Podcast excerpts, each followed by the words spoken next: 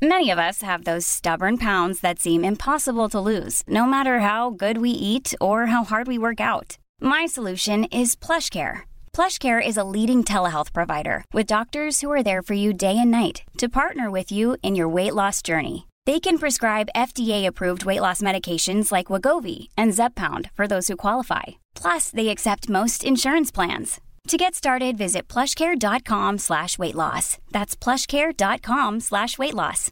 Hey, I'm Ryan Reynolds. At Mint Mobile, we like to do the opposite of what Big Wireless does. They charge you a lot, we charge you a little. So naturally, when they announced they'd be raising their prices due to inflation, we decided to deflate our prices due to not hating you. That's right. We're cutting the price of Mint Unlimited from $30 a month to just $15 a month. Give it a try at mintmobile.com slash switch. $45 upfront for three months plus taxes and fees. Promo rate for new customers for limited time. Unlimited more than 40 gigabytes per month. Slows. Full terms at mintmobile.com. There's never been a faster or easier way to start your weight loss journey than with Plush Care. Plush Care accepts most insurance plans and gives you online access to board-certified physicians who can prescribe FDA-approved weight loss medications like Wegovy and Zepbound for those who qualify.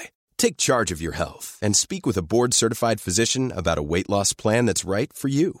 Get started today at plushcare.com slash weight loss. That's plushcare.com slash weight loss. plushcare.com slash weight loss.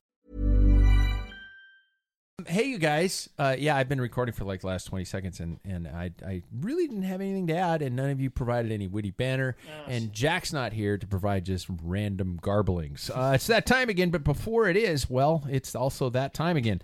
Let's uh, give some kudos to the one and only Goodr Sunglasses people, the home of the most stylish, fun, comfortable, and affordable eyewear available.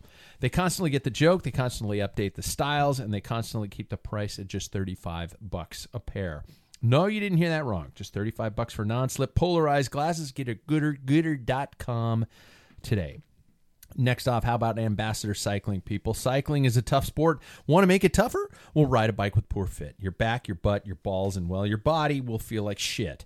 You'll uh, want to actually enjoy cycling? Well, then get over to ambassadorcycling.com, talk to Sam, and get dialed in on your position. You will thank me personally. You'll see me in the street and you'll come up to me and say, Thank you, Pat my God, my balls feel better. And please say that loudly, especially, you know, in public. um, how about Athletic Brewing, people? The home for you, the beer you drink when you can't have a beer. You want to lose weight?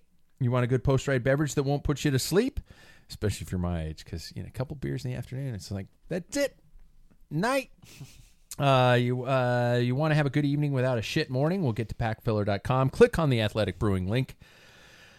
Order some of the many flavors. Get on the athletic train. May I recommend the Free Wave Hazy IPA? It's actually pretty damn good stuff. Lastly, let's hear it for our friends over at Mojo Cyclery. Spokane's home for gravel. The mood, the professionalism, the service, and the style. Trust us, Mojo. Mojo is the place. Check them out at mojocyclery.com today. There, I did it. Let's do this. God damn it. Wrong.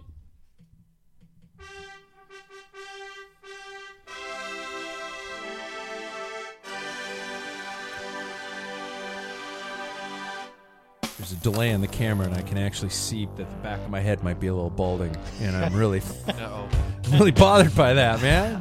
really, man, I don't like that. um, you guys noticed uh, the camera's not in front of me anymore, so I can't hold the clipboard up in front of it. So good. don't bump it, Oh, all right. right? Uh, well, at least the season is winding down, everybody. Things are turning to cross and pumpkin spice. Time to sit back and wait. What the hell? Paris Roubaix is this weekend? Ah! Where's my scream? I don't even know where my scream is. Oh, fuck it. Let's just go with a car crash. We ain't finished yet, you guys. The pack filler never sleeps, and neither does the sport. Welcome to another episode. We are live on Podbean, Vimeo. Is that how you pronounce it? Vimeo or Vimeo? Sure. I have no idea. I assume it's like video, so it's Vime- Vimeo. Yeah, I w that's Vimeo. I I I don't know. I have an account, but I don't. You do? Yeah. Yeah. They're not paying us. I, I'm Yeah. paying them to be on their platform, Yeah, so well. fuck it. Uh, we're on them. Uh, YouTube and even Facebook. The Facebooks. Um, so you gotta love that. Um, the studio is still under construction, as you can probably see on this on the on the live stream, and we will be until I get the proper lumber lumber for the walls. Please excuse our dust as well as some patchy walls and probably some electric electrical Yeah, stuff needs that to be needs to be fixed, fixed. I'll work on that. With me in the construction zone are the members of the pack filler. First, the guy who hasn't been outside on a bike in over two weeks, Mm-hmm. which means he might be a little like Roy Kent from Ted Lasso tonight. Mr. Paul Main, how are you, man? Yeah, I just been pissing about. I tell you. yeah, I'm doing all right. Missing the ride. We uh, we brought that. Somebody brought that up in the chat group the other day about about Roy Kent and that Paul is the you. Hmm. Roy Kent. No, I didn't bring it up first. I think it was somebody else in the group, and and I I was hoping you were you were up to speed on that show. I don't know because it isn't technically British. You might not be a Uh-huh. big fan of it. Well, I did when once that was brought up. I did YouTube, like Roy Roy, Kent. Kent. like best, you know, like segments. Okay. So Great character. yeah. Great character. Next, he's technically a Paris Roubaix virgin, so we will be gentle, Mr. Jackson Bulger. Hello. I am, yeah. And the way you said that, it's like, yeah, right, yeah, be gentle. Uh, me, I'm the guy who apparently needs to work on his potty mouth. I'm Pat Bulger. Hi, everybody. Um, I, I, I found out the other day that some of my students listen to this show, and oh, yeah, yeah, yeah. Stop it, all of you guys. Stop it. I mean, none of this stuff. See, I almost said shit. Yeah. None of it means anything to any of you guys. So just stop it. You guys, you guys are idiots. Um, guys, I actually think I already know this, but uh, talk to me about your cycling life right now. Um, Paul, do we- just want to get the truth out there and find out what what's going on and why you, of all people, have not been on a bike and well, yeah, we we talked about it last week where the weather was rubbish and you know we skipped the Gran skip the Fondo. Fondo? Yeah. and then um, and then last weekend uh, w- here in Spokane we have a Green Bluff, which is has an orchard where you pick your own fruit, and they have a fun zone for kids with castles and jumping castles and all kinds of things. And my granddaughter, we were there for four and a half hours, oh, and I had to stare at that that nasty looking clown Yeah. that was blowing up balloons. Lovely. It was. But nevertheless, she had fun, and that's what it's all about clown with a, s- a website. and it was a beautiful day. It was 80 degrees. Yeah. And yeah. So, you know, uh, it wasn't far from my mind. In fact, it was always in my mind. so, You're just running through anything Yeah. to get you through. I don't even want to say the name of the clown because people would look up the website. But yeah. uh, Scary yeah, looking. I don't know why Pretty children scary. even went to get a balloon. Yeah. Yeah. female. Why would, yeah, why Clown, would any think, yeah. if kids scream at Santa Claus? I mean, this clown is way, way more scary. I mean, it should be, anyway. It's disruptive. Good. It's bothersome. Yeah, I agree. And I, you know what? I've never been that you know under the I'm afraid of clowns. Cl- I hate clowns or stuff like that. But sometimes you see some and they're really not doing well. It's No. just not a thing, and yet they they they get paid to do it. Yeah. Uh, so yeah, maybe maybe probably pays more than podcasting. Jackson, how's your how's your how's your cycling week been, dude? Good. Um, like I said, I think last Monday I rode. Um, but yeah, I did. We we went out for one on Sunday, is what it was. Um, but other than that, yeah, just kind of starting to wind it down. You know, feeling comfortable with sitting around now. Um, we did get out the two of us on Sunday, and that was my only ride of the week.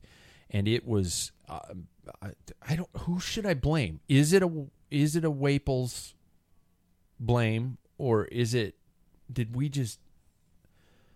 Did we do something wrong in a past life that we decided that the slow pace was still fast?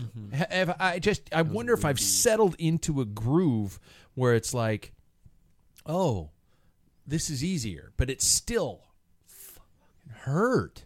Yeah.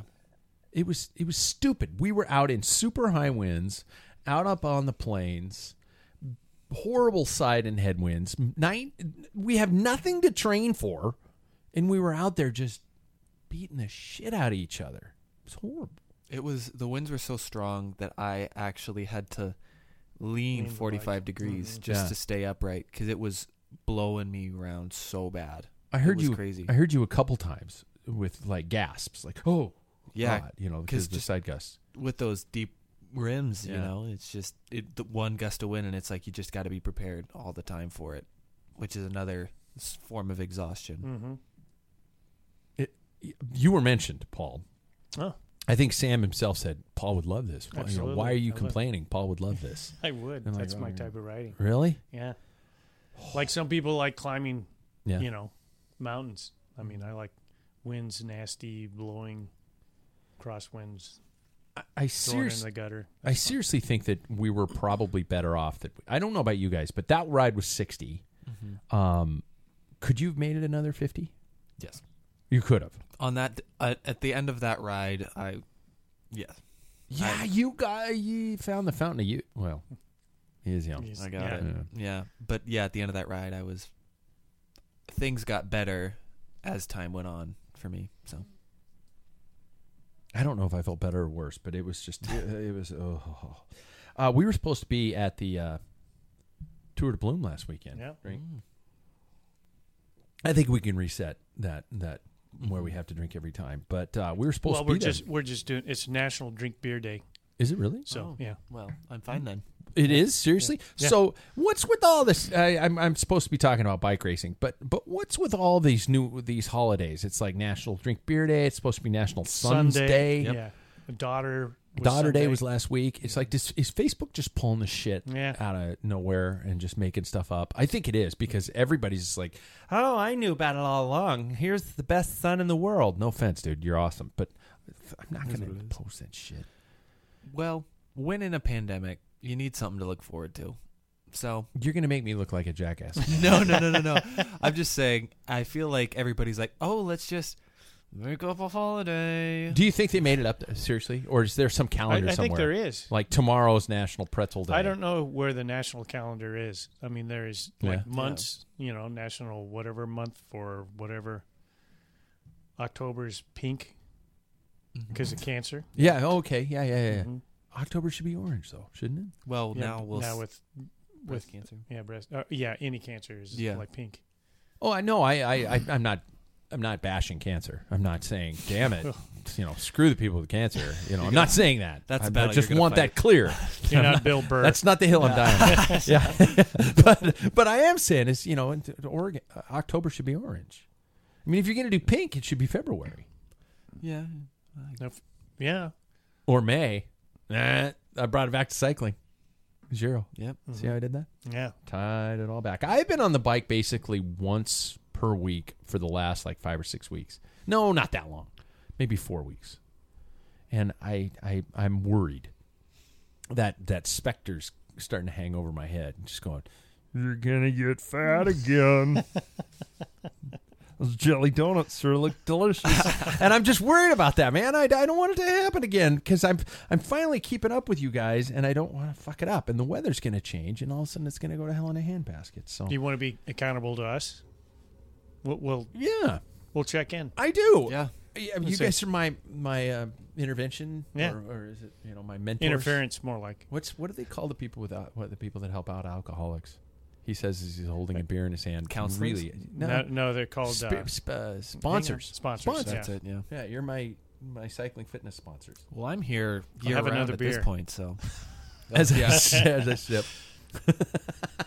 um, uh, sp- uh, speaking of which, I think I talked to you, Jackson, about about potentially changing some objectives for 2022. Now we don't Yeah. have to commit to anything until we see a race calendar or stuff like that. But uh, I wanted to ask you guys. Um, do you guys have any thoughts on which direction you would like to take? I mean, and I'm talking about if this was a perfect world. If we if the calendar came out tomorrow and every race was happening when it was supposed to um, and there were no restrictions on it, what, how, would you change? If so, how and how so and what what races would you do? Jackson, I talked to you about the fact that this year was so awesome to do Belgian waffle.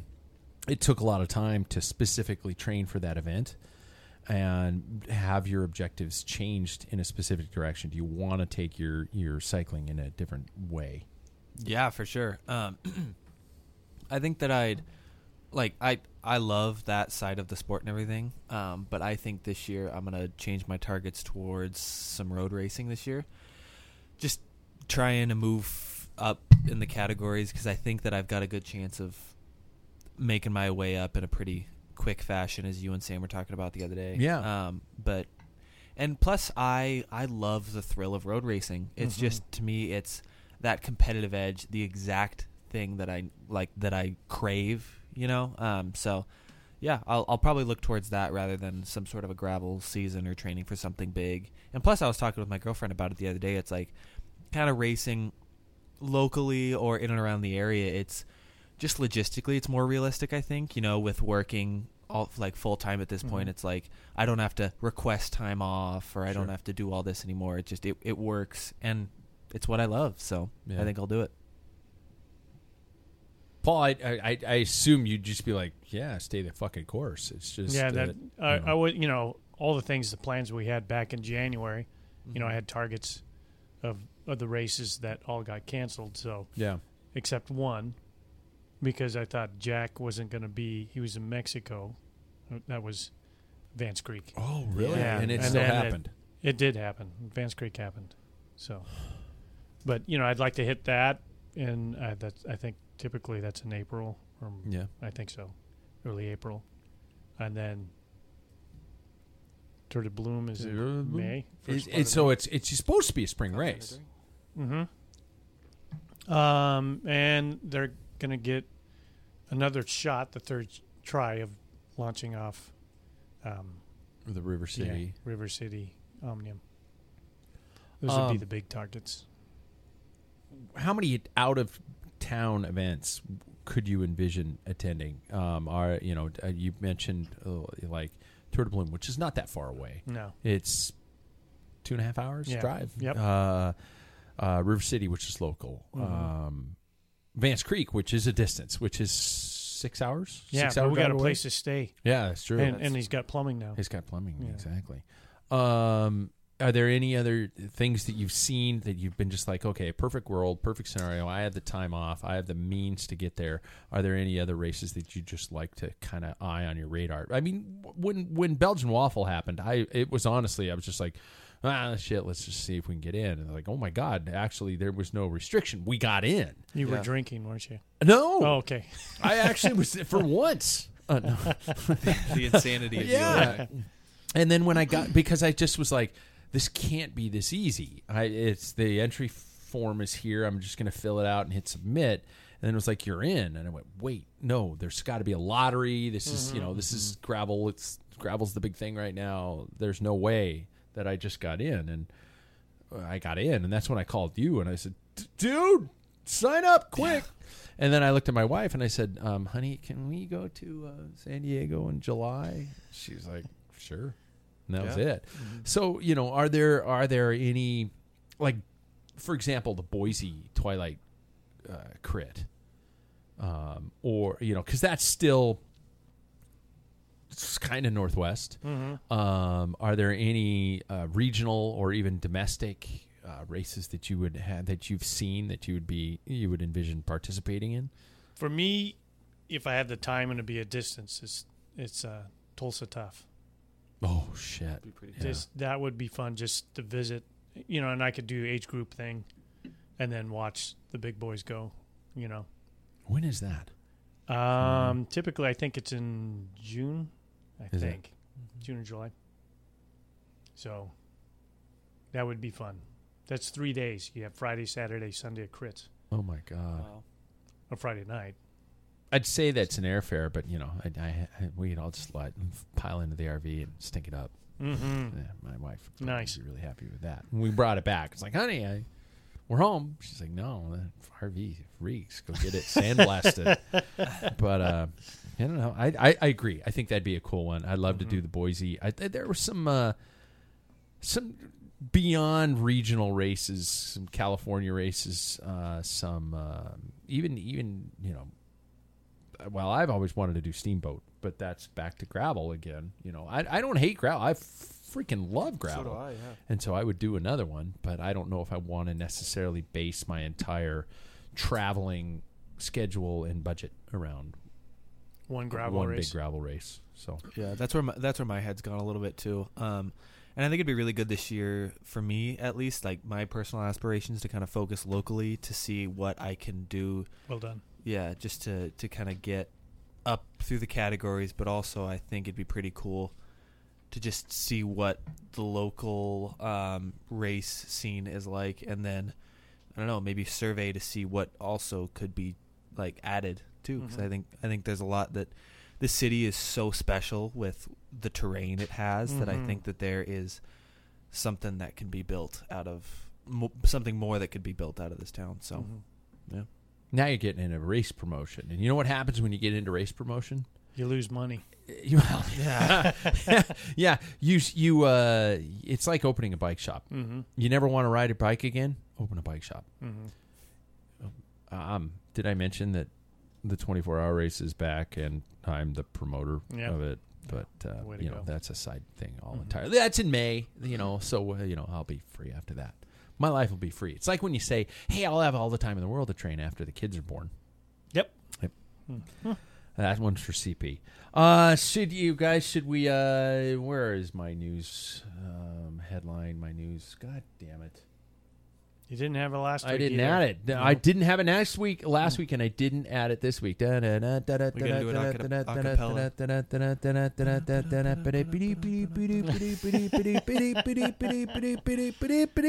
you guys know that a couple races took place last weekend? A couple big races. Uh, tell us. Tell apparently, us there's this there's this uh, there's this one day race that decides the best rider in the world. Hmm. One day. Huh. Who would have thought? Huh? Hmm. You know uh, you know, and so yes, the World Championships happened in Flanders this last weekend. And first off, what do you think of the concept of a one day? I, I'm, I'm backing up. I'm, I don't have all the news copy in front of me this time. I intentionally kept uh, the all the the wording of the story because if if you're paying attention to the show, you probably have a pretty good idea of what happened last weekend. You probably have a, a good idea of who won what and things like that. If not, Google while you're watching or listening to this show. Um, I'd like to ask the concept of the fact that in this sport we have a one day race to pick the world champion. One day. Why is that, and do you think it's a good idea? Does anybody? I mean, yeah, Paul, you've already. you I, like I, think it's it's deep in tradition. Started in 1927. That's just it was done on the Nürburgring. I there for a second I had the winner, but you know it, it was something that that continued on. It's just like you you represent your country and not your team, your Yeah. trade team. So it's kind of unique that way. Um, and it doesn't. The riders never complain about like, oh, this is a bad choice. Yeah. But Yeah. you get a coveted jersey. It's just there's a lot of history. It makes you go back and look. As I, I think cycling is very steep in history, and that's part of its allure for me. Is because it was before, you know, in America, they're like, why would you do that? You know, why would you race a bike for that many miles? You know. Oh yeah, all at So- once. yeah, Yeah. shit. so yeah, it's. I think it's great, and I don't think they should tamper with it. I like the idea it goes all over the place, all the different parts of the world. Yeah. Um, and you heard where it's going in 2025, Rwanda. Yeah, I did hear about that one. You want to know where it might be going in 2026, though? Portland, Portland. Oregon. Do you really think that's going to happen? Do you think there's a solid chance that Portland could land something like that? That's a city that's screaming for a race like Mm-hmm. that. I think it could. I think it could happen, especially with the roads that they that they have. They could create a pretty insane course out there. See, I'm not going to disagree. I just, yeah, well, Well, I tell you, we I haven't thi- had one Go for a ahead. long time. What was, yeah, what was- Richmond. Yeah, That wasn't too 2015, long ago. right? Oh, that Yeah. was that was 15. Sorry, yeah. Never But mind. before that, it was like, Colorado Springs. yeah, that was uh, what the 97 six, I think. six. Yeah, I think. Moreno, Argentine. hmm Yeah. Um, so But you have to admit, to a certain extent, uh, you don't have to admit. I am just saying this because I admit um, that we have stage races that are three weeks long. We have, um, we used to have much more intense of a World Cup series where there was a, a an award given to a rider who earned points throughout the entire season, yet doesn't necessarily get to wear any notification for that for the next year. You would think that the world's best rider would be somebody who who was consistently the best, not just on one day, and who averaged out the season as the best cyclist of the year. I think. Um, oh, I had it. But That uh, Wout Van Aert should have won it, but Yeah, yeah, yeah, yeah. Um. Oh, there it is. Yeah. So I think that uh, I, this happens in every sport. You know, Mm-hmm. soccer has the World Cup that crowns the world champion. They have the Euros. Football has the whatever the what's the last game? It's leaving my mind for some reason. The Super Bowl. yeah. Like MLB has the I, that World one. Series. Yeah, the World Yeah, Series. Yeah. So they have all the- like all these sports have these things, but it's just like, and it's technically it is one day decides it. You know what I mean? Like obviously there's tournaments and leagues that get it, but the best two teams come to meet, and that one day decides the quote unquote world champion. So but it- they all there's but there's a. Uh, sorry if I cut you off. Keep- Keep going. no, I do that too much. I was I was barely knowing the names of the final Okay. games, anyways. No, but but there's always the, uh, a, a a method of attrition or qualification up until that point. It can, you guys can tell I'm playing devil's advocate here. Well, yeah. but uh, And I'm going to stab that okay, because that whole Stab season, devil. the whole season is based on UCI points, and teams are picked from their country based on how they perform that. That Sure. you know through the year. yeah, So that's why U.S. only get only had what four, Yep. Belgium had eight, nine. Can't remember. Well, and you look They at the women's nine, race, and the. Dutch had eight women in the Yeah. race. It's like, how fucking fair is that? Well, it still worked out, yeah, and you, and you, ha- you can't complain if somebody No. wins uh, out of those odds. They're world champion. yeah. So, Okay, D- now, um, so screw you. so I, I yes, the devil loses. The devil's Yeah. advocate loses. Is Flanders the best place in the world to hold a bike race? Uh, just simply first starting out, ran a question. You're watching the crowds. You're watching the event. You're watching the topography of the course. Um, I don't, I don't. I'm not even talking about road service. You know, Mm-hmm. where the cobbles are legendary and things like that. But uh, I, I know what Paul's answer is going to be. but Yeah, you you watch the fans. You watch the insanity of everything happening during, before, and after. Um, I actually saw somebody. I, I can't. I think it was Chris Sidwells who said, um, "Okay, could we please?" Um, after, mind you, it's held in Scotland. Could we please just have the Worlds in Flanders for Mm-hmm. The rest of the- eternity? It is Yeah. Belgium is is the you know a mecca of cycling. I mean, they live and breathe. That is their sport. Um, and I think I heard a story about in Leuven, the the mayor of Leuven wanted to have a bike race in that town. This is like a couple of decades ago, Yeah. or maybe in a decade ago. And of course, I'm just piecing it all together what I remember. And it went past this church, and the priest did not want that, and there was a battle.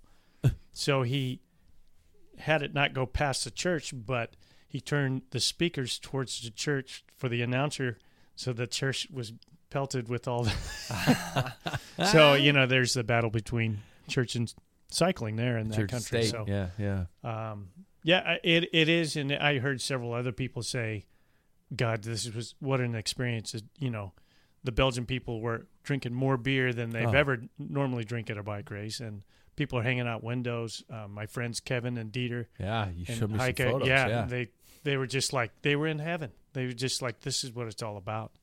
Um, it, it is electric, and someday we will be there, and you guys will see. It is. It's crazy. Yeah, talk about a place like Paul. You mentioned steeped in history. God, Mm-hmm. th- talk about a place that's steeped in cycling history right Yeah. there.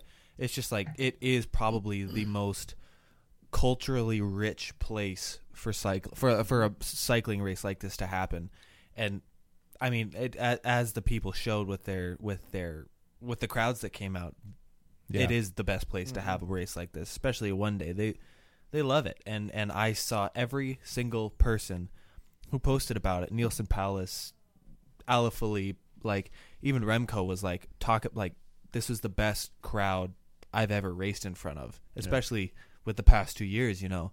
Yeah. But it, it, it was a great place for it. You could hear it was like a stadium when I was watching Yeah. it. it. You could Really? hear the crowd just like a stadium, like Yeah. in Seahawks Stadium. You know, just Oh, it- you man. know, it, it was amazing.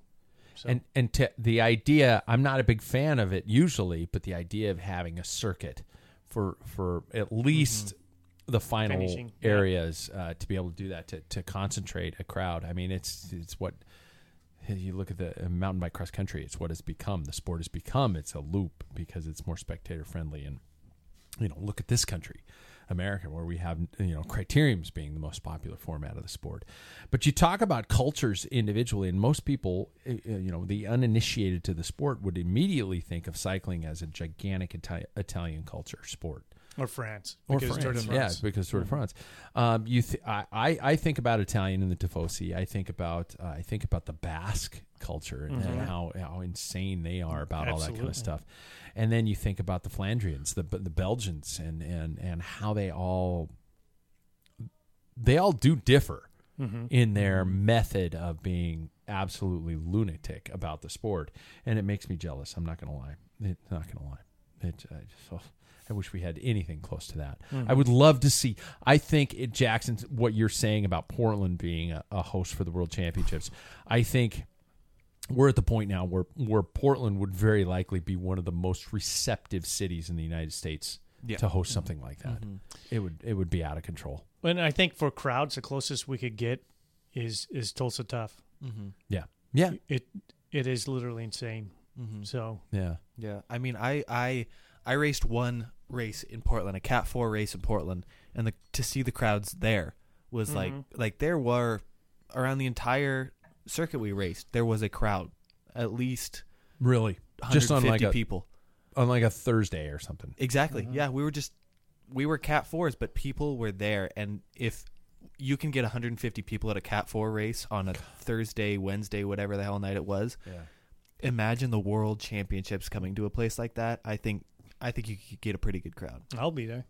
Hell yeah, I know the places. I would too. I would too. And I hope it's where where you and I rode. yeah, Uh, what's the area called? The park? Forest area. Park? Yeah. yeah, it's Yeah. it's a special place over there. It- oh, man, that would be really cool. Great climbs, um, beautiful, beautiful terrain. Um, not what you would expect. Not you know the land of, of bizarre people. Well, let's get to this um, current world championships, and and uh, let's start with the. We're gonna stick to the women's and the men's elite events. And can I first of all say, in my personal opinion, the women's final 40k was some of the best racing I have seen in a long time, men or women. Uh, the constant attacking, the aggressiveness of that final 40, it was at least 40K, wasn't it? Mm-hmm. Just bam, bam, bam, bam. These, the, they were not messing around. They were beating each other into submission. And I was so blown away with that entire, uh, just the behavior of the riders in that in that mm-hmm. finale. Mm-hmm. I thought it was I thought it was a, one of the best world championships I've seen in a long time. Well, I I agree. I think both the men and the women. I think that's a, a, a reflection of that course. Um, short, punchy climbs. I mean, there's not. I mean, no, you can't sit in on that. And teams were trying to bust bust it up, and they were. I, I was surprised, even at 40k, how many women were still in that in the peloton. I was like, holy cow! Yeah. And and the attacks were coming. I thought, well, that'll split it, and then it just it didn't. People were hanging on, and they were. That was a tough, tough course for for them. And you know, it was. I think there was some, in my opinion, some blunders on the on the Dutch women's side, but It was Yeah, their but- race to lose. Can we Yeah. admit it was their race to lose? yeah, and I've heard different things th- about them. Is like they didn't really have a leader, and it looked like they were trying to set up Mariana Vos. Whether you know this is their last hurrah type for Worlds, I don't know. Um, but you know when when Ellen Van Dijk was uh, off the front and and Van Vleuten was chasing it down, I'm like, what's going on here? Yeah. And Yeah. you know, but nevertheless, whether they stuffed that, what their intentions were, the Belgian men did the same thing. Yeah. Uh, so, yeah, but that might be a reflection of no radios.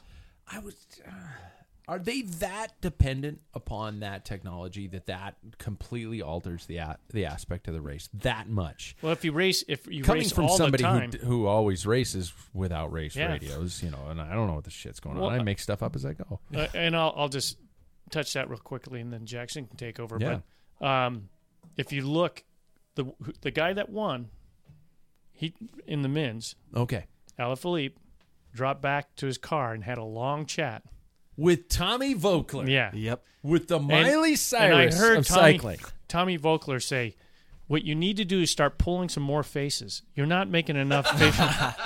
you got to throw your water bottle on the ground. No, but I mean, you know, he was in con- constant contact. Um, in the French race, a brilliant race. They they divided and conquered between the Italians and the Belgians, and so. But I think they, if you race with radios and now you're not, and then you're in the World It Championships, becomes- it's not your team that you normally train with, so you don't have that natural. Hey, you know, Yeah. you have to verbally contact instead of knowing, you know, like Jackson, he, he he's going to follow me at the base of the hill. He knows Yeah. that Yeah. we're going to lead him up or whatever. So yeah, Yeah. I don't know Tiesj Benoot, so I don't know what Tiesj is going to do per se. So that might fuck up my my my Uh, day. a they bit probably more. had original plan, but then that gets altered when the wrong people go up front. Then it's like, well, yeah. Anyway. I will say this, and especially with like the heavy attacking near the end, I think uh, that's what I really appreciate about like a one day race is the fact that. I mean, everything's on the line right there. Like I, I do love uh, a grand tour here and there, but I, I, I think after a little while, you just you, you eventually kind of see the same thing. You know, you can kind of like predict what's going to happen after a little while, especially now with the young stars we're seeing coming out. But with a one day race, you, you usually you don't know what's going to happen, and at kind of near the end, especially without a race radio, tactics kind of go out the window. It's just like you're racing for what you think's going to stick. Um, and it makes exciting racing, you know. Um, in the women's with everybody like constantly attacking. Yeah. Um, Van Vleuten has to ch- thinks she needs to chase down her own teammate. It's just all all of that stuff. They probably thought in the moment was a great idea, but it just obviously it didn't work out. And then we see with you know, Alaphilippe, he just pop pop. He just wouldn't stop. Oh man. And it was like whether that was like the the idea or the plan, like it kind of feels like tactics were out the window and he was just going to hit whatever he could. So it's just it's so much more exciting to me and it gets me excited. So Elisa Balsamo, Mariana Vos, uh, Katarina Niewiadoma. I keep. She's one of my Yeah. names that I still have to work Kasia on. Niewiadoma. She just goes by Cassie, I think. Cassie. Okay. Yeah. Um. Uh. A, a, an, a- an amazing finale. Um. I I personally thought uh, Elisa Longo Borghini started out the sprint thinking, and then she went, "Uh oh, I went too early," and I thought there was almost a mistake there that all that actually turned into um, a, a blessing, where Elisa was. You saw a shake of the head. She was going like, "I can't. It's too early. I can't do this yet." Um, and and it turned into this almost moment of confusion. But uh, Borghini was the perfect. uh, Need I say unintentional lead out? It, it it seemed like that to me. Mm-hmm. I don't know what you guys mm-hmm. saw in the in the in the finale there, but and then it just turned out that I mean it was a perfect it was a, it was a perfect mistake. I, I I don't know if, if I'm making sense, but it, I was just watching that mainly because I was you know rooting for Borghini because I picked her and I've been mm-hmm. rooting for her for years. Um, but I, I was, she's gonna get it. She's gonna. Oh shit! It's too early. It's too early. Oh, is she leading on her teammate? No, her teammate doesn't want to lead out. Holy shit! She's leading on her teammate. She won. Yeah. You know, it just it, it was a it was an amazing finale there. And was it the Dutch's mistake? The Dutch's the Dutch mistake, or was it the?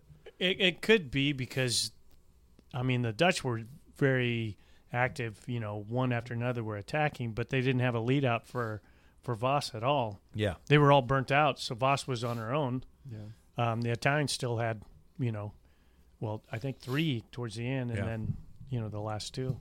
So, yeah, I, I you know, you got to question it, but they had the numbers at eight. You know, um, it's easy to sit back Oh, and yeah. look at it. Armchair. Yeah. Uh, so yeah, And I- we're saying without race radio, I mean, the brain, uh, an exhausted athlete does not think clearly. I mean, none of us do. You know, I, I was the one who said, "Oh, we'll, we'll just keep going in the headwind on Sunday," and my my a logical person would have said, "Fuck this, I'm going to take up golf," Yeah. and I, and you should have. Uh, so, deserving world champion, uh, in your opinion, um, was uh, was uh, Elisa Balsamo the, Yeah. the world champion? Does she deserve to be classified as the best bike rider for 2022? Yep. and wear the colors appropriately. She think? won it. At, yeah. at least for that race that day. Okay. That's what cycling's all about. All right. Was that day. Men's race: Julian Alaphilippe, Dylan Van Baarle, and Michael Valgren. So I picked apparently the wrong EF uh, rider when I, was, when I was picking. Uh, did uh, to quote uh, some of the uh, European um, sensibilities and and style of speech, and not to intentionally swear, but did Belgium cock this up? Yeah. Yeah. yeah.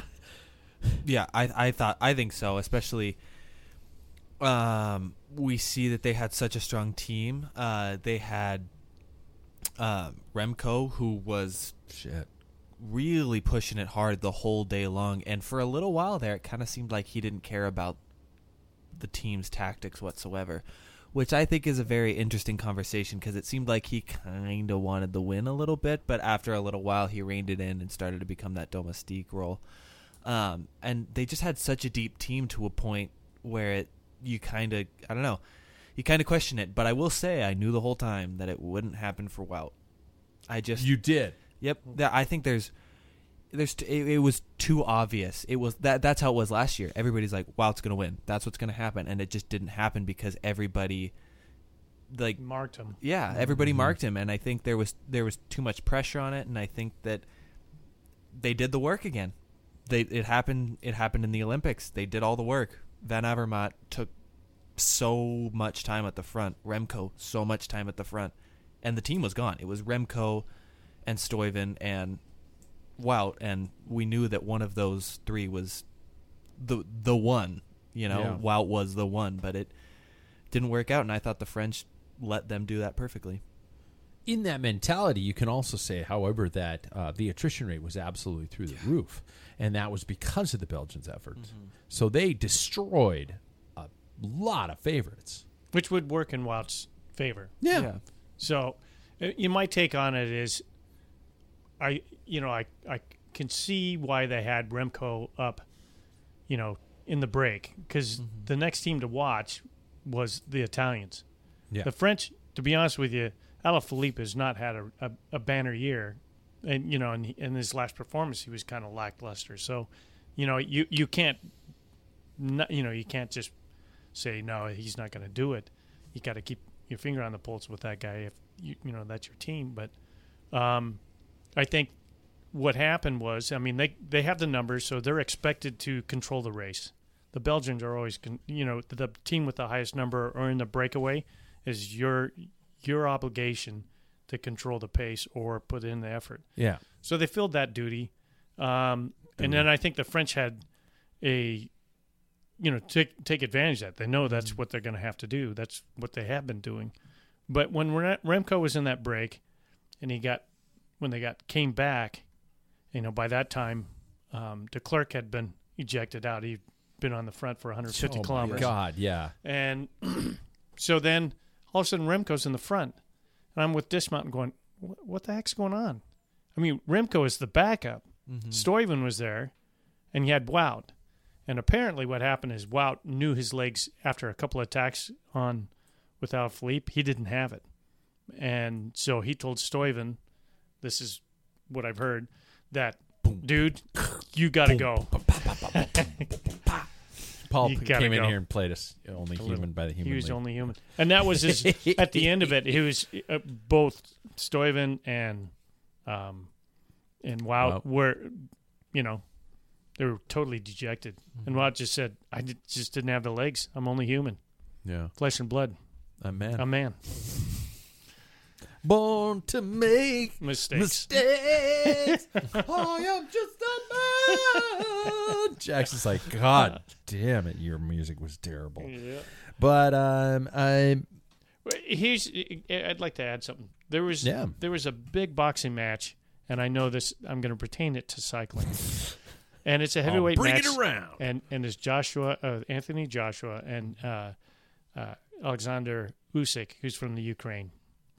And uh, the Ukrainian Usyk is a boxer. He is strategic. He is everything he does is calculated, and and Joshua is a brute of a man. He's in like an Adonis. This guy's Yeah. and everybody's like one hit and Usyk's twenty pounds less, and he came up another weight division. He came up to heavyweight, and a lot of people didn't give him a chance. But what Usyk did, and this is what I think the French did, and that's why I'm bringing it back. When it comes to strategy and, and it, when it comes to attacks and stuff like that, and I associate wrestling, and Scooter would verify this too. Wrestling, cycling, and boxing, you there's a const, constant. You're filling out where you're at, what these people are doing, how they're reacting. So you you fake, you punch, you know, you're Yeah. sticking at, and you move one way and see how they're reacting. You notice, you constantly on notice, and the French were, and the, and if you look, I think it was after the second of the four attacks, is when Alaphilippe went back to the car, and they had made a plan, and that's what he was mm-hmm. going to do. He's like, hey, you know, I'm assuming, but man, these guys are are on their knees. I'm going to hit it hard on this lap. Boom, boom, boom. And he did. All those attacks weren't with the intention to go away solo because it was too far away. It was to test. It was a feint. It was a fake. Just He's to like to see. destroy. Yeah. yeah. So Uh, talk about the. I, I I think I said before we went on the air the amount of matches that guy had uh, still left at that point in the race were just unbelievable. Those launches were just, and then I do remember seeing early in the race, and and the commentator spoke about it that you know he was he, Alaphilippe was sitting on the back tail end of of those groups, just kind of hanging out, Yeah. free ride. yeah, I, s- I said this to my girlfriend that we we watched the final race and she predicted Alaphilippe that would win. She did. So I'll give it. I'll give her that credit. Yeah. just make sure she's she not a part of our little.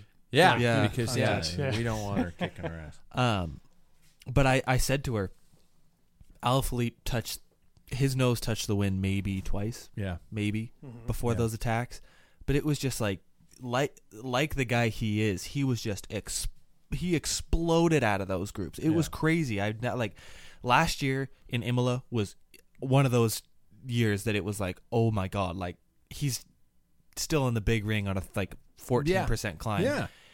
and it was another one of those years where he just like he was it, it seemed like he was in like the strongest group that could have amassed in that area and it seemed like he was racing a bunch of juniors with how hard he hit it it was crazy i'd never seen like i hadn't seen him race like that in, a year i guess at this point so I do want to give credit uh, to Neilson Powless and uh, and the fact that none of us mentioned him in the in the pre-race show because the guy. I mean, after San Sebastian, you would have thought that you know he would he would deserve some mention on the uh, fought to the very bitter, bitter end, and I thought that guy had an amazing race. So so there we go. Uh, Alaphilippe, uh, deserving world champion. I guess that's a kind of a dumb question. Absolutely. Yeah, yeah. More I- so than the year previous. you think so? Yeah. Uh, so let's look ahead, you guys. A little lesser known event um, is happening this weekend. I don't know if you guys know about this one. What is it? It's it's called Paris Roubaix. uh, and um, uh, from what I understand, Paul, it's basically your Christmas. It is. Yeah. It is a it, it is a holiday. Yeah. Coverage starts at two a.m. People. Does I it? I am setting my alarm. And where did you finally find out where that courage, that courage coverage is happening? Uh, I kept going NBC coverage. I kept googling everything because their Peacock app Yeah. absolutely sucks. And I don't know if you try and look. So bad. Yeah, yeah. If, for uh, well, you can find out like motocross or MMA fighting months ahead, but Oh, on yeah. the cycling calendar is nothing. So You can find out who's in the Super Bowl next year. Yeah. yeah, yeah. that's exactly. So yeah, I found it. So I, Peacock. I think the women's race is. I think coverage is the same time on Saturday too. So It is. Mm-hmm. Um, I'm gonna. I I guess I'm gonna jump to this question then, because this is supposed to come later in the podcast. But uh, you're gonna watch live, yeah, absolutely. 2 a.m. Yeah, I probably set my alarm i- if I'm a little sleepy. They won't hit the cobbles until about like like four four thirty. But Okay. you know, I might half eye it. You know, go downstairs and you know keep following. it. Would So- you ever consider going there? Yeah, I've been there Well, twice. yeah, wow wow wow, wow. That's right. What? Uh, would you ever consider turning off your phone and waiting until time? Now, uh, t- tell me the classics aren't better with beer than they are with coffee. You, you, I on Paris Roubaix, I get just excited watching it the tenth time as it did the first time. Okay. Yeah. I'm just. I'm just. It's I was, not- I was yeah. wondering because I think like it'd be kind of fun movie. to just force yourself to just hold out. There's no way Not I listen could. to a damn No. thing. Come, go to a specific place, sit down, BarcaLounger or whatever you want, you Uh-huh. know, and just and just go. Okay, it's three o'clock in the afternoon. I'm watching Paris Roubaix, and I'm gonna. Mm-hmm. I'm gonna get hammered. No, I mean I'm mm-hmm. gonna I'm gonna you know I'm gonna I'm gonna treat this like my Super Bowl that it is. You know? No, you're Nope. just like I gotta Nope. watch it live. And I can I can WhatsApp my my buddies because they'll be in Orchies. Oh, Yeah. Okay. They'll probably send me pictures and Oh, so And yeah, I'll send him gonna- pictures your social media is going to be exploding. Yeah. yeah. Mm-hmm. Jackson, it is it, now. In essence, you refer to this as your first real Paris Roubaix. Why is that? Um, well, this is the first Perry Bay I've cared about. Because before that, it was all soccer, soccer, soccer. Now it's not at all anymore. Yeah. Um, so this is the first one that I'm really going to know what's going on, know how things are raced, and know the people. Um, so yeah, I, I this will be my first one that I've cared about, and the first one that I will watch all the way through. Do you guys think that this is an event that, and I, I know this is going to sound dumb, but just listen to me here, that this is an event that all bike riders, in essence, well, maybe not trackies, could get behind. It has gravel. Ready to pop the question and take advantage of 30% off? The jewelers at BlueNile.com have got sparkle down to a science with beautiful lab grown diamonds worthy of your most brilliant moments. Their lab grown diamonds are independently graded and guaranteed identical to natural diamonds, and they're ready to ship to your door. Go to BlueNile.com to get 30% off select lab grown diamonds. That's BlueNile.com for 30% off lab grown diamonds. BlueNile.com. Hey, I'm Ryan Reynolds. At Mint Mobile, we like to do the opposite of what Big Wireless does. They charge you a lot, we charge you a little. So naturally, when they announced they'd be raising their prices due to inflation, we decided to deflate our prices due to not hating you. That's right. We're cutting the price of Mint Unlimited from $30 a month to just $15 a month. Give it a try at mintmobile.com slash switch. $45 upfront for three months plus taxes and fees. Promo rate for new customers for limited time. Unlimited more than 40 gigabytes per month. Slows. Full terms at mintmobile.com. pretty much in the in a sense of the form. It requires massive technical skills and bike handling skills, like mountain biking would, um, and cyclocross would, and it's done on road bikes. The trackies could get involved because the bars are shaped the same, but but Yeah. but is this the holy grail of bike races? Could it be the one to to join all the the the clans? I think you're definitely onto something there. I think it, it, it does that cross discipline type of um it, it is that cross discipline type of event where usually the riders with the better bike handling skills are going to be the better ones. That's why I'm surprised that a rider like Alaphilippe isn't on this start list right now. Um but that's another another topic altogether. Um but yeah, I, th- I think it's an exciting one that will draw a lot of different crowds. Yeah, Paul, you've been there. Mhm. The, I, I don't couple of times. I, I- I- everybody have I told that. you? Who would have thought? Yeah. What? Yeah. Um, give us some perspective about, um, you know, I don't, I don't want to throw too much at you, but the atmosphere, the course, the party, how you watch, and how you get to, and why you choose specific areas when you go. You know, for those of us who are going to sit down, really groggy eyed at four o'clock in the morning on Sunday morning or Saturday morning to watch the women. Um, what is it? What what makes it? What you know? Try to paint us a picture if you can.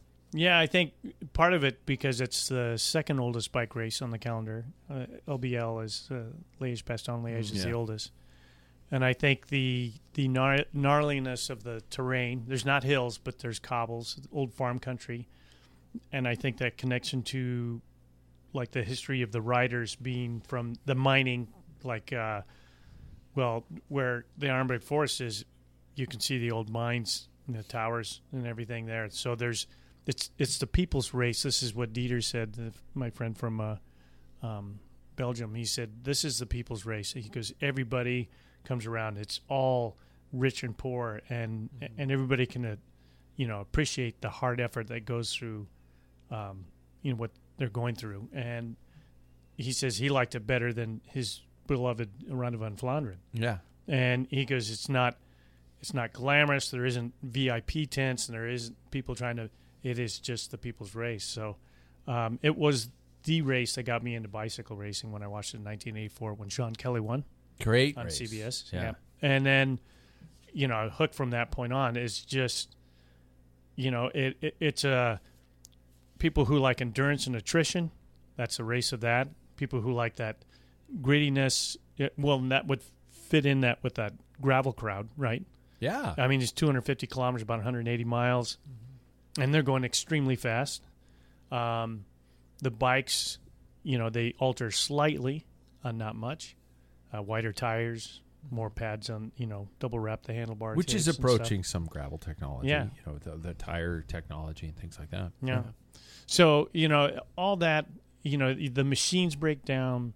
Um, you know they they've broken. There's you can if you just YouTube like Paris Roubaix, you can go through the history and you just look at some of these guys. I, I can't believe they raced without helmets. Yeah. Yeah. And there's some gnarly gnarly crashes too. Yeah. And uh, yeah, it. So when you're in the crowd, and and the last time I was there in 18, I had a recording, and you actually sampled it a little bit I did. Yeah. on one of your shows, and you could hear the you know the people. When I was in Orchies, I just stumbled across it. So the first year I was there in 2013, uh, Fabian Cancellara won. He beat Sep Vanmarcke, damn it. But anyway, uh, but it, anyway, it was just my intentions were to go to the Arenberg Forest and then rally and drive back to the Carrefour de l'Arbre, which is the two like big sections, the far, five star nasty things and we kind of got lost and we saw i saw a helicopter and the groups of people and i pulled over the side of the road and i'm trying to figure out where we're at and dave says i'm going to go talk to some people and he comes back and he's hey this is Orchies which is a sector that, that has a gravesite in there they call it the road of prayers it, the sector splits up in two so there's one they, they called the road of prayers and then i can't remember what the second section is so it's like, well, hell, we'll just stay here, and Yeah. that's where we went back the next year. Really? And uh, yeah, in 2018, and that's where we met Dieter and those guys, and they really showed us. And they, I mean, they've been there at that point ten years. I mean, since um 2008, these five guys just go there. Their wife, wives drive them, and they just get drunk and belligerent and love every minute of it. And where she has a big screen in the back, they have like the local people. It's a kind of a where they raise pigs, and they have a big screen where the cycling group of that you know cycling team club puts on, and they sell sandwiches, beer, believe it or not, wine, you know, dessert, and you just watch on the big screen when it starts coming. People just pour out of the tent and Oh, just man. go ape shit, Yeah. and then everybody's back in the tent to watch the finish, and it's electrifying. It's just great. Um, uh, what do you thought? What are your you know? And I and Jackson, I'll open this up to you too. Um, in terms of the the schedule change, uh, an October race is going to change the event. We're looking at weather reports, and it's looking like it's going to be wet It and shit. wet. It's going to be wet, and and we saw. You sent us some some footage from um, um, what's his name from Ineos, um, Polish guy. Mikhail Kwiatkowski. Mikhail Kwiatkowski, Kwiatkowski, Thank yeah. you. Um, riding some sections, and they looked like he was riding through a, a, a grass field. Mm-hmm. Um, and we know you told us they're going to trim that that kind of those Mm-hmm. sections down, but add the wet to the fact that yes, you're going to trim down, but you're still going to have healthy healthier soil than you would in in April. Mm-hmm. Um, so, uh, what are your thoughts on on an October start? Well, And- and I'll, I'll, actually- I'll let sorry him to, 'cause sorry to interrupt one more time, but also add into the fact that it is the end of the season. You have a lot of riders who prepare for their spring classic season, and then they take time to recover. Uh, you don't have the same kind of situation with a lot of riders. You have some riders who are flying right now who would not normally be flying in April. Um, is this going to open up the entire Pandora's box of potential riders who could take something like this, or are I mean, do you, do we have specific classics riders who who we might have seen who have saved themselves for this type of an event? Sorry, I had to throw that out there. Yeah, I think um, weather conditions is going to create an event for someone who's willing to uh, grit their teeth and be able to work through it. And I think that's it's not going to be for the faint of heart. I think there are going to be a lot of, especially, I think a lot of the lighter riders will have a difficult time because of the like the warmth Yeah. factor. Honestly, like I think that'll be a really big a, a big difficulty. But I also think that um, there is one particular, or I guess two particular riders in this that should be flying because they have another season to go. Yeah, And that's where I'll leave it. yeah, yeah. I know. I agree with you on that, Jay. Yeah, Well, the last like nasty, sloppy Paris Roubaix, I, I believe it was 2002. George Hincapie, and and that's one uh, Tom Boonen got. It was the first one as a professional, and he ended up getting third, I believe. But he was trying to, you know, guide um, Hincapie to the finish. So, but um, we used to see in the early days. I mean, it would be almost. It seemed like every other year with a little bit of rain yeah. but we haven't. And now in April in that region, April's the driest month. The the wettest month is October. So Shit. my thoughts when I saw the weather report yesterday, I'm like, oh my gosh! And I text uh, dismount and I said, this is going to be a slop fest. Yeah. And and a lot of guys, there's a lot of guys in this. Well, almost majority of the guys in the peloton have never raced a wet Roubaix because the last one is 2002. Yeah, yeah. So, and I said, and the women, they're going to be baptized with fire. They're going to get the worst conditions that Paris Roubaix can throw at them. And, and you wonder what the attrition rate is going to be on both of those. Yeah. You know, it's going to be very low. Yeah. So in front of you guys, you have start lists. I gave you guys this before we went live. Um, God, I'm excited. uh, let's talk about uh, you know some standouts. I, I do want to. I, I do believe in chivalry, so the women should go first. And um, uh, my my question is, especially after you mentioned that, Paul, is because we don't know necessarily of uh, what riders are potentially classic specialists, let alone wet, muddy, cobbled classic specialists. Um, at, at least I don't. Um, I, I can't speak for everybody else on the on the panel, but uh, is are we going to have to just guess on this, or what? You know, I, I, I- you know I see some similar names. I see some names that we know. Um, but but how is this j- dynamic going to change? Especially because luck is going to play so much into it. I think on both ends, uh, it's going to be difficult to predict. Uh, I think for the women, you're going to be looking at a lot more of those. Like, I think it's going to be even more of a select group because there, I I find that in both men and women there is like an elite group, and then there's a group just below it, and I think that the elite group out of the women will really be shown in this one. So Yeah. I think like.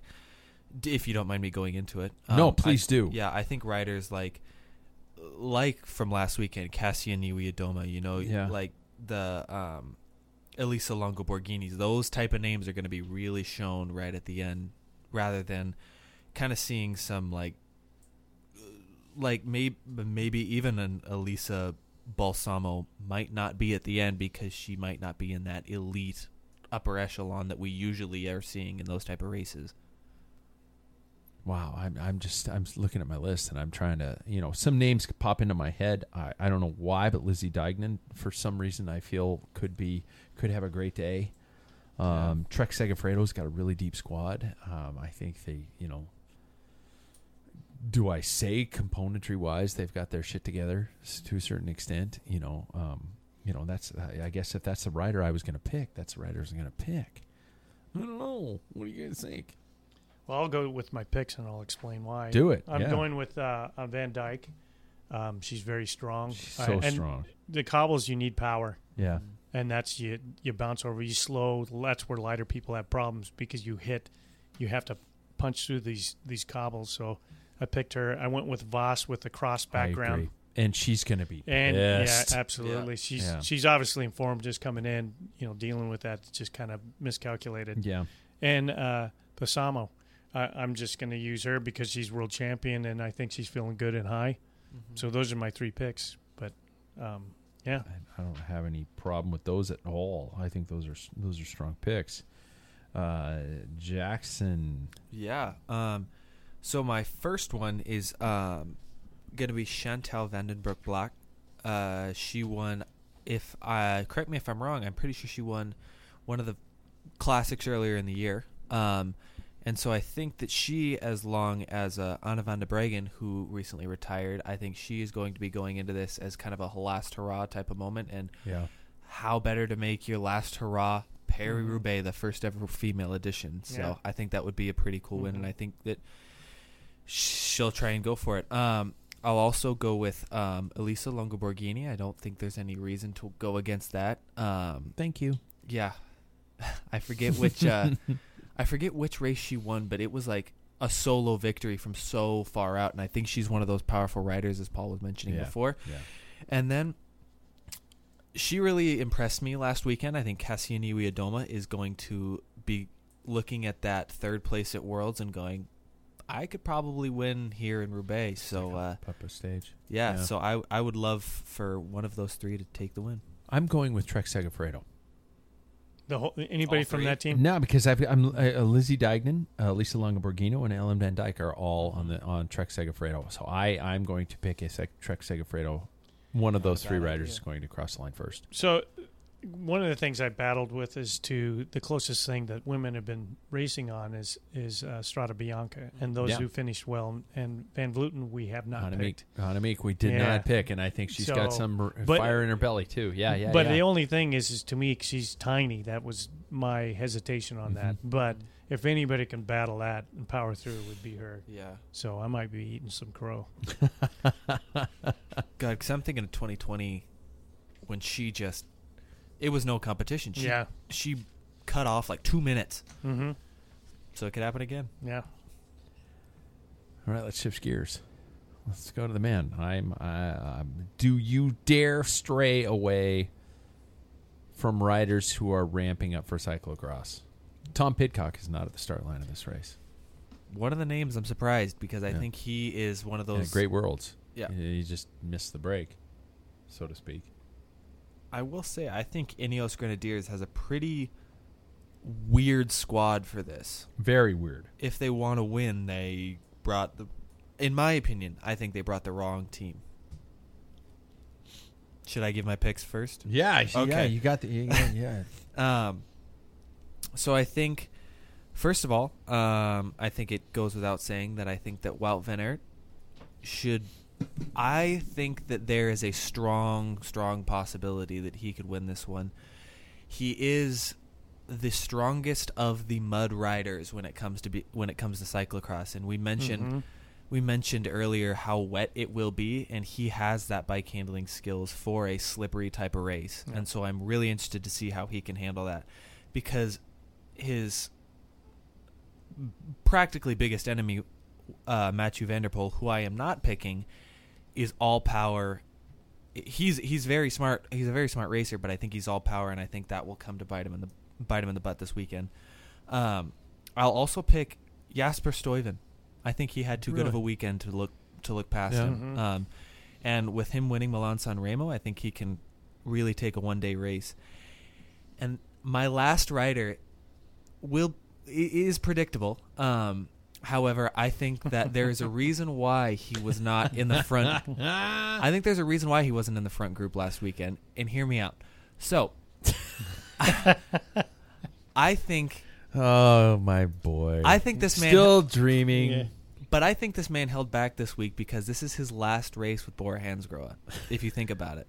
So he will not be in these colors at all for the next for the next year. And so I think he wants to do another I think he wants to get another Paris Roubaix and I think he was saving for it. So I'm going to pick Peter Sagan as my last as my last rider. You're such a great fan. I got a You're weird genuine, feeling about it. man. Yeah. I like it. Dyed in the wool over here. Yeah, yeah. that's- I think he's a special rider, so. That's so precious. Hey, he's I was surprised to see him where he was at the World, so I think he could Yeah, I was too. I'm, I'm never going to root against Peter because I, I love the guy. I love what he's done for the sport. Um, I hope Mm-hmm. that he has a complete reset button hidden somewhere, and next year just uh, lights it up. Yeah. I just think this has been a shit year for him. I will say though, one of the I th- I think he's the top in within the top three bike handlers of this entire peloton that is on this start list Yeah. right now. So no I think you that'll can have disagree with that. Yeah. I think that'll have something to do with Without how he doubt. rides. yeah. Paul, talk to me. All right, I too agree with Wout. Uh, his there was one year, uh, what was it, 2019 was the last year that they had it. So, um, he in the Arenberg Forest, he had a mechanical, grabbed somebody else's bike, got a bike change, crashed, kept bridging up. Yeah. Um, something else happened. He he hit the wall and still finished like eighth place. I mean, the times that he rallied to bring back, I mean, huge gaps in the attacks, and he bridged up. Guys were going full gas. The guy's talent. Um, I'm sure his disappointment has something to do with it. His only drawback, I would say, is maybe he's tapering off, just not by choice, but the body, like you said, when it says So I'm long, done. I mean, he's had a stellar year, and you can't go full gas the whole time. Yeah. That would be the only negative. And then my equal to his Peter Sagan when it comes to this race, Sep it's- Vanmarcke. You're go- you're still oh, yeah. holding oh, on. Oh yeah, because he is marked this marked this race. So anyway, I don't have to go any further. You just He's went gonna two do it. You got two riders. No, I got another one. Oh, okay, okay. and, No, and okay. Peter Sagan's um, teammate Nils Politt, who had a great. Ah. He did it very well at Worlds. He's been coming on, and he got second um, with against uh, um, Gilbert in 2019.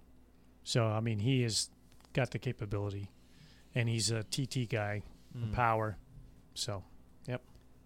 Okay, I'm just going off a feel. I'm not picking it because of the jerseys. I'm not like, oh, I like their colors, so I'm going to pick them. But, uh, but I'm gonna, I'm gonna, I'm gonna cancel all three of us out, and I'm gonna pick Wout for one of my picks because I have to. Fair enough. Um, I'm not. I too am not going to pick Matthew van der Poel because I think it's an easy pick. I think Matthew van der Poel is flying, and he could very well be one of the riders to finish in the top, or at least the podium. He's one of those guys. He's just, he's a You can never count him out. yeah, no. I, I in fact he will probably win, but I'm not going to pick him. I am picking uh, Michael Kwiatkowski because I, I just I think he's a jack of all trades. I think he's uh, he's constantly in there, and I, I I just I think this is one of his his bucket list kind of things. And he, I think he wants to take it. And I, I don't know why, but Matteo Trentin is sticking out for me. I think I think he's always consistent, and he was there in the worlds. It's just he, there was some I don't know what his personal issues, but there were some things that, that, that did that. So um, I have my three. I think I'm gonna probably curse all three of those riders, but hopefully we'll see what happens there. Um, anything to to to to finalize our Paris Roubaix preparation, gentlemen? Anything you want to say on the way out, Paul? Anything that somebody should look for in particular? Yeah, look for it's called Saint Bernardus number twelve. um, no, I, I think I think we're going to see. It, it- we said it's difficult with the women, but with the conditions, with the rain coming Oh. in, and it's going to start raining. I believe on Wednesday, Thursday, kind of on and off. Oh, God. Friday, Saturday, and Sunday. So that mud just comes oozing between the cobbles, and so there's going to be lots of crashes, uh, lots of flats, uh, lots of mechanicals. It'll be, Oh, uh, you know, it'll be what cars up front. yeah. Uh, there's a lot of there's going to be a lot of guys chasing, and a lot attrition's going to be a huge, huge factor. Especially again this late in the season. Yeah. All of our picks could be completely for naught. And it's hard to do team tactics when Yeah. it comes to that, you know, because everything goes out the window. You're working for one guy, and he's like, you know, what Yeah. are you going to hold back? Of course, you have radio saying, you know, he's still getting a bike change, or um, many, many guys. And I'm thinking of my poor Sep Vanmarcke in 2019. He was in that winning break, and his uh, mechanical went into default mode, and he was stuck in a 11 tooth in the back, and he couldn't get a bike change. So yeah. he was screwed. And that's the type of stuff that happens. I mean, you're there and Yeah. crap. Oh So, man, I can't wait. I, I Yeah. honestly, it's just been this the the entire season has been something Yeah. every day, and I've I, I've been I've loved watching bike racing this year. I just hope Peacock doesn't peacock it up. Um, So, uh, in other news, um, because we, you know, I guess in other news, I'm, I'm spreading this out into the into uh, our topic of the show with only a little bit of time left. Um, I do want to say another new sponsor by our friends at Wahoo Fitness. You guys uh, get to the pack filler link to purchase all your training, geek, and information you could ever hope for. But it was announced today, speaking of Wahoo, that the Sufferfest is no longer the Sufferfest. It's uh, it, uh, it is make way for upgrades. It is now SYSTM and in the classic uh, format of Wahoo, they take out the vowels. So S Y S T M. Um, new app goes above and beyond 250 cycling based workouts, over 250 workouts, 120 running workouts. So, 80 swimming workouts. Jack's interested in that. Cares. Yeah, yeah, yeah, yeah. Uh, strength training uh, mental training and yoga workouts tailored to the needs of endurance athletes. And this isn't a commercial. Uh, this is actually part of the topic. I want to take you guys along. Um, personally, you know, I've been a fa- I've been a fan since since day one. Um, I met David McQuillen back in the days when I was just starting out the podcast, and I, I just found some guy who's creating videos on YouTube. And uh, he, I think he ran into problems with like footage and and, and legal issues and mm-hmm. stuff like that. And I still I wish I still had that iPod around with those first videos on. Um, uh, because yeah, you don't have enough stuff. No, exactly. No, yeah, yeah, yeah, yeah. but but we've got to the point where you know he's got workouts tailored to this 4DP program. You can choose from multiple training programs. You can even have ones created specifically for your goals, or, or what you want to do. You can, you have coaches on hand all hands on in a certain essence, eh, be it be it directly or indirectly by by Neil Henderson, who's coached some of the greatest greatest riders in the pro peloton right now. Um, pro footage workouts, documentaries. By the way, I know Paul, you would love to be able to just ride to a documentary with mm-hmm. a prearranged workout.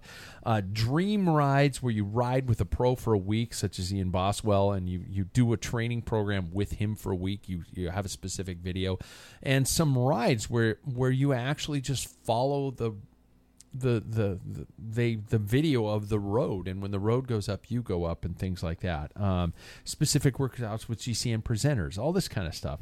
And um, and I you know I, this is not an advertisement. You know the the Sufferfest oh, sorry you know Wahoo yeah Wahoo does advertise with us. But uh, but this this training app you know I'm not gonna get I'm, we're not gonna make any money off of this. But um, so I, I do want to talk to you guys just short about Paul. I know you hate riding racing cartoons. Mm-hmm. Um, um, Jackson, I know that somebody who wants to advance into next year, and and correct me if I'm wrong. You can't do this off of just feel and today I need to go out for a bike ride. Mm-hmm. Um, uh, are you considering a training program for 2022? Paul, is this something you could see yourself maybe just kind of going, okay, nobody's looking? you know, maybe I'll do this one or something like that. I mean, uh, is this a platform that you guys could get behind? And you don't have to. Wahoo's on our on our on our homepage. I don't care. I would rather you guys be honest about what your thoughts of the app are and what your thoughts of how it applies to a to a cyclist over winter months and beyond. Yeah, I, th- I think it's a great. I think it's w- w- what I think it's really good for is um, the type of rider who is at the amateur level or wanting to get to the highest level of that amateur level. Um, I think it's it's really good because it gives what a pro level training program would feel like at at a regular human being level. You know what I mean? Mm-hmm. Um, so I think that's really valuable. Um, I have difficulties because I have a tough time staying hard with like a schedule like that, just because you know life gets in the way every once in a while. Um, but I I think it's really good that it can tailor workouts um, for the goals that you want to reach, and if you are mm-hmm. that type of dedicated person that would be willing to do all of these things just to get to where you you want to be i think that's a really cool thing because like i said it gives you that that opportunity to train like a pro which i think mm-hmm. is a mm-hmm. is really cool um, but yeah like i said i think it's it's difficult because i life gets in the way sometimes you come home from work and some four year old was just screaming all day. You know, like there, there's possibilities. You know, or a forty-four year old. Exactly. All the all of the age ranges, but it's just like um sometimes I don't want to ride every day, so I think I will have like I I'm definitely going to have a weight program Mm-hmm. this uh f- winter because I think I love the weight that I'm at, but what I'd love to do is I'd love to strengthen that weight because I think there is some there there's definitely room to grow with where I am. Um and so I think that's what I'm going to really focus on.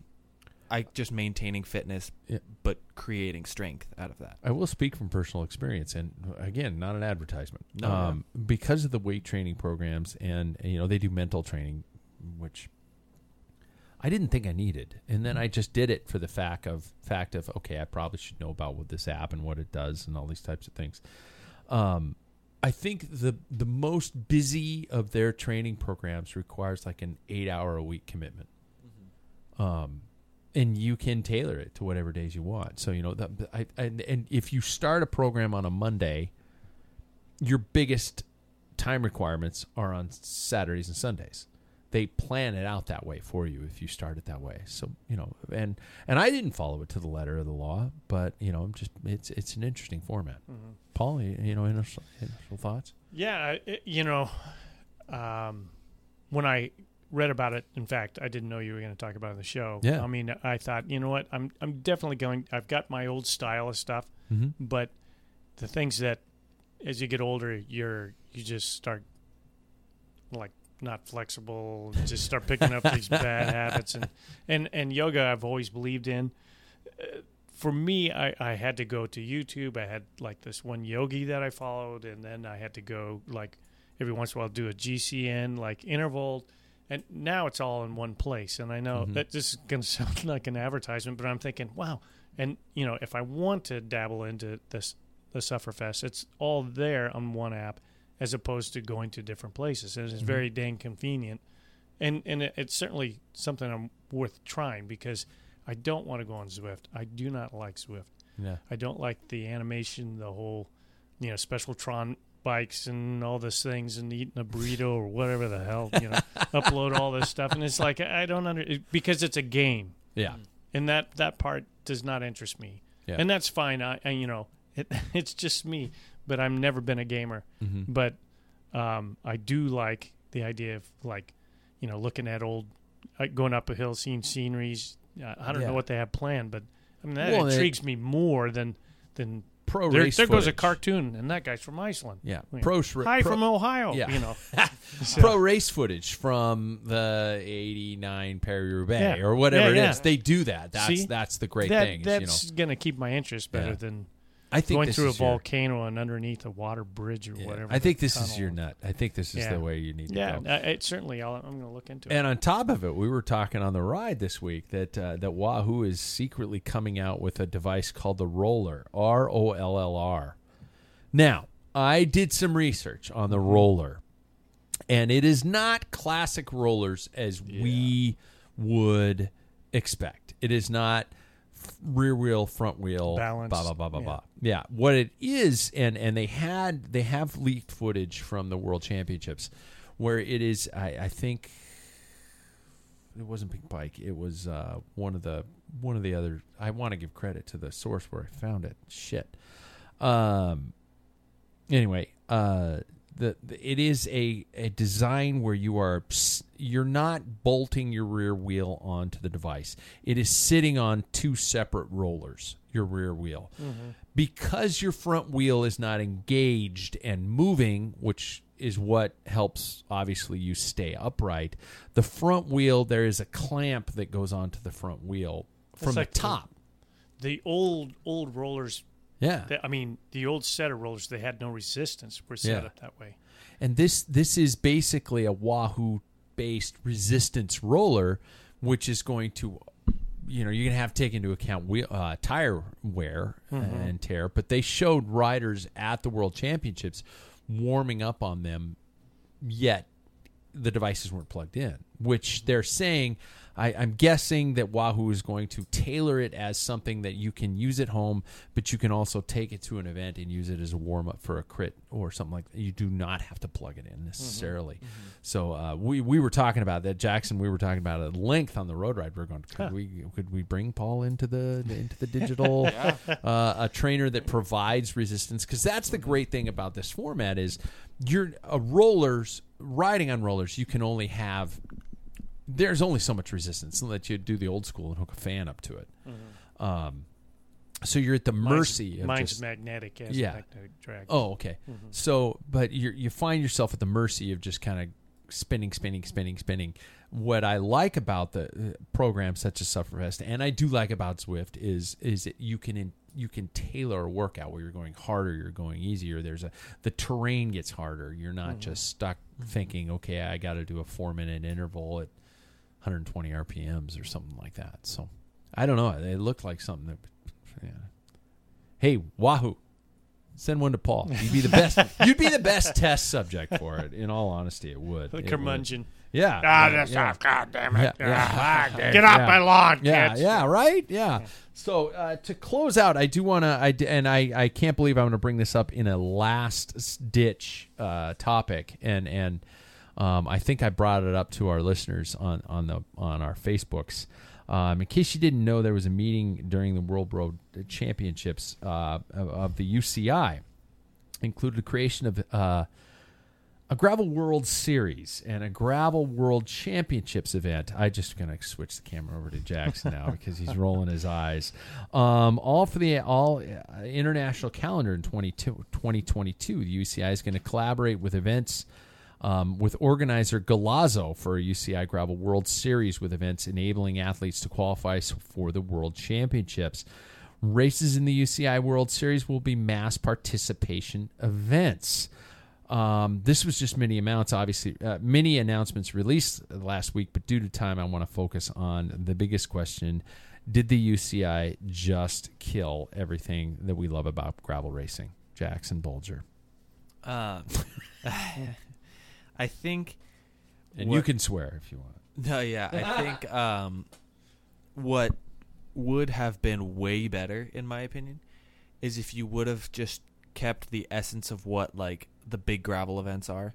So if you would give Kanza, I'm even gonna say the Rift in um, Iceland or BWR Yeah. or not Kanza, but uh, Unbound at this Unbound. point. But like, if you gave like those big races, if those were the um, World Cup races that gave you those points, then I think that would be way cooler to send you to the World Championships. But I know for a fact, like what I would call like the founding fathers of gravel, like like a Ted King, Pete Stetina, Colin Strickland, all those like really big names.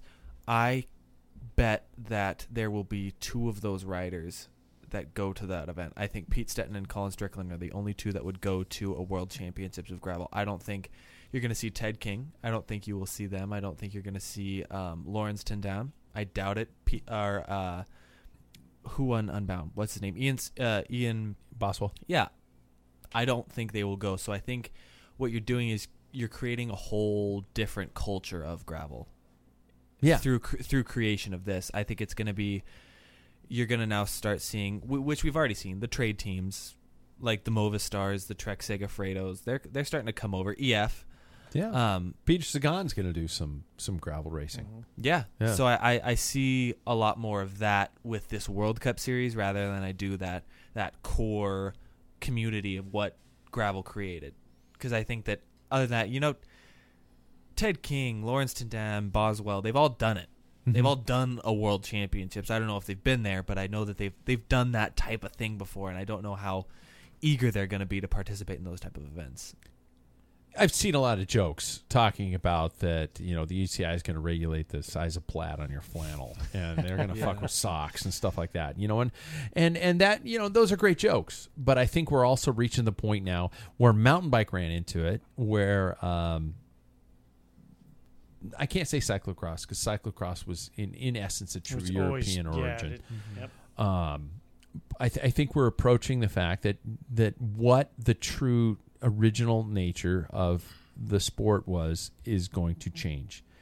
is it going to die? Depends on how you look at it. Uh, cross country mountain biking is not what it was when I first started watching cross country mountain biking. They killed cross country mountain biking. Um, it is now a European dominated sport. Sorry to our our riders who do incredibly well. We do have riders who do incredibly well. Um, but it's not it's not what it used to be. And I, I do we just hold on to the past or do you know uh, that- could it have been done any differently? I don't know. I think i think um, i think i think it's kind of past the point. I think the popularity got out of control and i think that uh, the original essence of gravel is is is soon to be gone I think um, with the, the UCI getting involved, they, if you're a true high, a promoter of a gravel race Mm-hmm. like Unbound or Steamboat, if you don't sanction your in the UCI, there's no reason for that to be a problem with UCI. Yeah. See what I'm saying? that's yeah i see what you're The- saying the it's not thing like is- is US- what usa happened- cycling Yeah. Yeah, It- yeah. And I think what happened with Norba when USA Cycling bought him out, they're like, hey, all this insurance, they just kind of like brought Yeah. him in. We, you know, we can take care of all this. And well, heck, that's part of the problem is because it started getting so big, people were getting hurt. They need insurance that's covered. I mean, money is what takes it Mm-hmm. over. If if those people who are tied into even uh, Belgian Waffle Ride and those, if they don't want to be a part of it or be, I think the UCI is is going to ruin it, then don't sanction Don't your play. race. Yeah, Don't play. and let them create their own thing, yeah and people can chase that. You know, uh, what UCI or even U.S. Cycling used to do is that at one point, if there was a race that put on and wasn't sanctioned by the U.S. USA Cycling, you were You were in got, trouble if you yeah, you're- raced it. Yeah, Yeah. suspended for Yeah. racing anything that wasn't sanctioned, yeah which is hopefully they don't push at that point. Yeah, the UCI. Then- I don't see them doing Yeah. something like that. Yeah. So, so you're saying there's a chance. So I you're think- I think it- me there's a chance. If those who are promoting races want to keep that, just do your race and stay away from the UCI. And you know, the UCI is going to start wooing people with money coverage. We're going to have TV coverage. There's, you know, you're going to have this and this, and Mhm. and people will sell out. I mean, they always do. yeah. Look at Green Day. Sorry. Oh. On that note, you guys, um, and always, always, goddamn it, have a beer after a gravel race. I think that's just the ma- minimum requirement, unless you're throwing up. Yep, Which, throw up which twice, Jackson, otherwise. Jackson was throwing up. Yeah, yeah, you would have thrown up more than once. You'd have thrown up like seven times, Yeah. especially because you don't like beer, and we forgive you for that. Uh, you guys, uh, first of all, I'd li- you know th- we barely touched on that topic, and I would love to hear your thoughts continued on on is gravel dead? Uh, Is something going on? And whoever was texting us during the entire show, I, I all you came up was a number, and and sorry, uh, but uh, but you know, let us know in terms of those things on our social media pages and things like that. I'm going to make Jackson take that load because that's his job. Um, but other than that, Paris Roubaix, you guys, um, let's let's watch, let's cheer. This is our this is if the Tour de France is a three week Super Bowl of cycling, this is the one day. I, I think we could all probably agree that this is this is the big dog. this is the big one, and we had to wait a long time for this one. It's been a long time since we've had a Paris Roubaix, and we got it. So let's let's just You know the cool thing about this, real quickly, yeah. is that that means the next Paris Roubaix is even closer. It is. Yeah, True. It is. Very true. Bender's knocking. Bender is knocking. Like and subscribe to the show. Tell your friends and uh, and and check us out when we go live. You know, or you can you can check all the venues that we have. I think our Facebook page, uh, YouTube, and all those kind of stuffs are are available. Stuffs. God damn it, I'm old. Are are great ways to uh, catch up with the show. Send us your thoughts and and we'll go from there. Other than that, that's Bender pounding on the door. Catch you guys next week.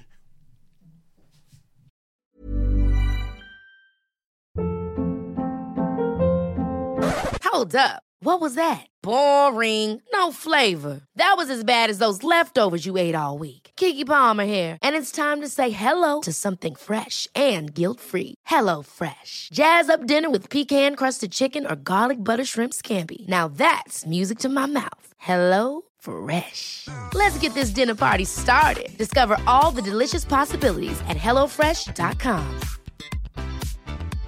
Hi, this is Paige from Giggly Squad, and I want to talk to you about Splash Refresher and my water intake. Okay, so you guys obviously know that I'm a hydrated girly, but sometimes when you drink that much water, it starts to just taste bland, and you're just like, I need something to spice it up. That's why I love Splash Refresher. It has zero sugar, zero calories, and it's a splash of sweetness. And they come in five different flavors. They're so good. Wild berry, acai grape, pineapple mango, lemon, and mandarin orange. My favorite is the wild berry because I just I just love a berry. So if you're like me and you're drinking water all day, then try Splash Refresher. It's going to absolutely change your water game and it's good for you. Imagine the softest sheets you've ever felt. Now imagine them getting even softer over time. That's what you'll feel with Boll and Branch's organic cotton sheets. In a recent customer survey, 96% replied that Bowl and Branch sheets get softer with every wash. Start getting your best night's sleep in these sheets that get softer and softer for years to come. Try their sheets with a 30-night guarantee. Plus, get 15% off your first order at bollandbranch.com. Code BUTTERY. Exclusions apply. See site for details.